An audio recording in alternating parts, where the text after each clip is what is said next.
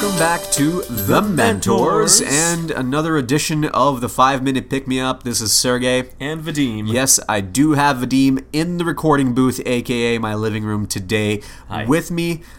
He just came back from Montreal visiting our cousin Dave, who is heads up marketing at bus.com. But... Holla bus. Holla at ya.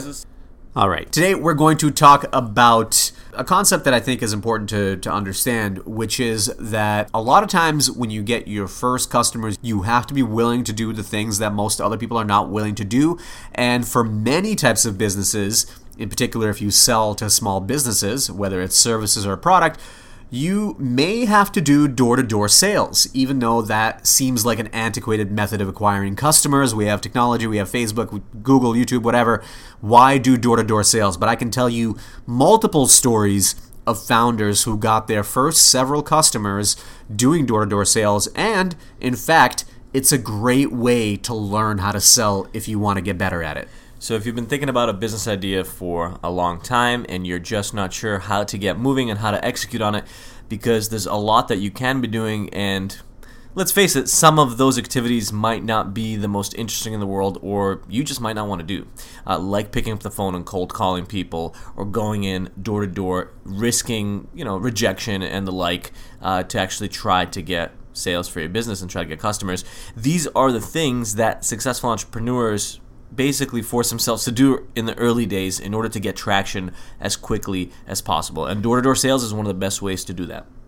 And so about a year and a half ago, it was March 2017 when I was working at Venture for America, I had a would-be founder come to me with this new piece of technology that him and his partner developed. And what this technology could do is detect microscopic amounts of bacteria or pathogens on any surface to tell you if that surface is dirty or not. And so there's multiple applications that you can have, but one of them is, for example, selling to hospitals so that doctors know if their hands are actually clean, or selling to restaurants. And so this founder came to me for advice, and he was wondering where they should start. You can make a lot of money with hospitals, but maybe restaurants make sense. And so we talked through it, and we came to the conclusion that selling to hospitals is very difficult. There's a lot of regulations that you have to know about, and just the sales cycles are super long. And for a startup, it's all about survival. So I decided to give them the advice of trying to prove out the concept with restaurants, because having clean hands actually is something really important. Having clean surfaces is really important. And so he left, and to my surprise, this is a gentleman who was an engineer who had no experience at all doing any kind of sales. He came back to me 3 weeks later, having had 80 conversations with small businesses, in particular bars and restaurants. And so what him and his partner did, and his partner also never had any sales experience, they bit the bullet, even though they were super nervous about it. They wanted to prove that businesses need this. And so with this idea of being able to detect bacteria, they just went door to door to a bunch of restaurants and asked them if they need this. And by doing that, they were able to confirm that out of the 80 companies they talked to, 50 said that they would use something like this. Of course, there's more customer development work to be done at that point, but it was a tremendous validator for them and gave them the confidence and the reason to continue working on this business further.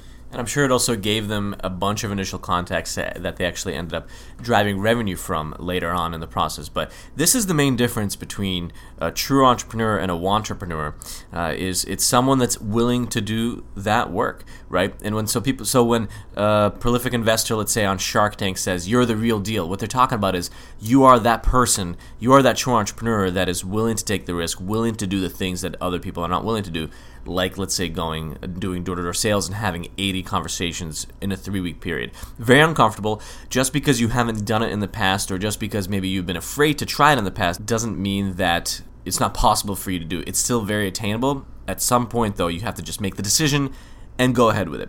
And just because you're not good at it, or you think you're not good at it, doesn't mean it's not worth doing. What happened with that company, because they did those door-to-door sales? Well, we accepted them into our summer accelerator program. They ended up working on it full-time.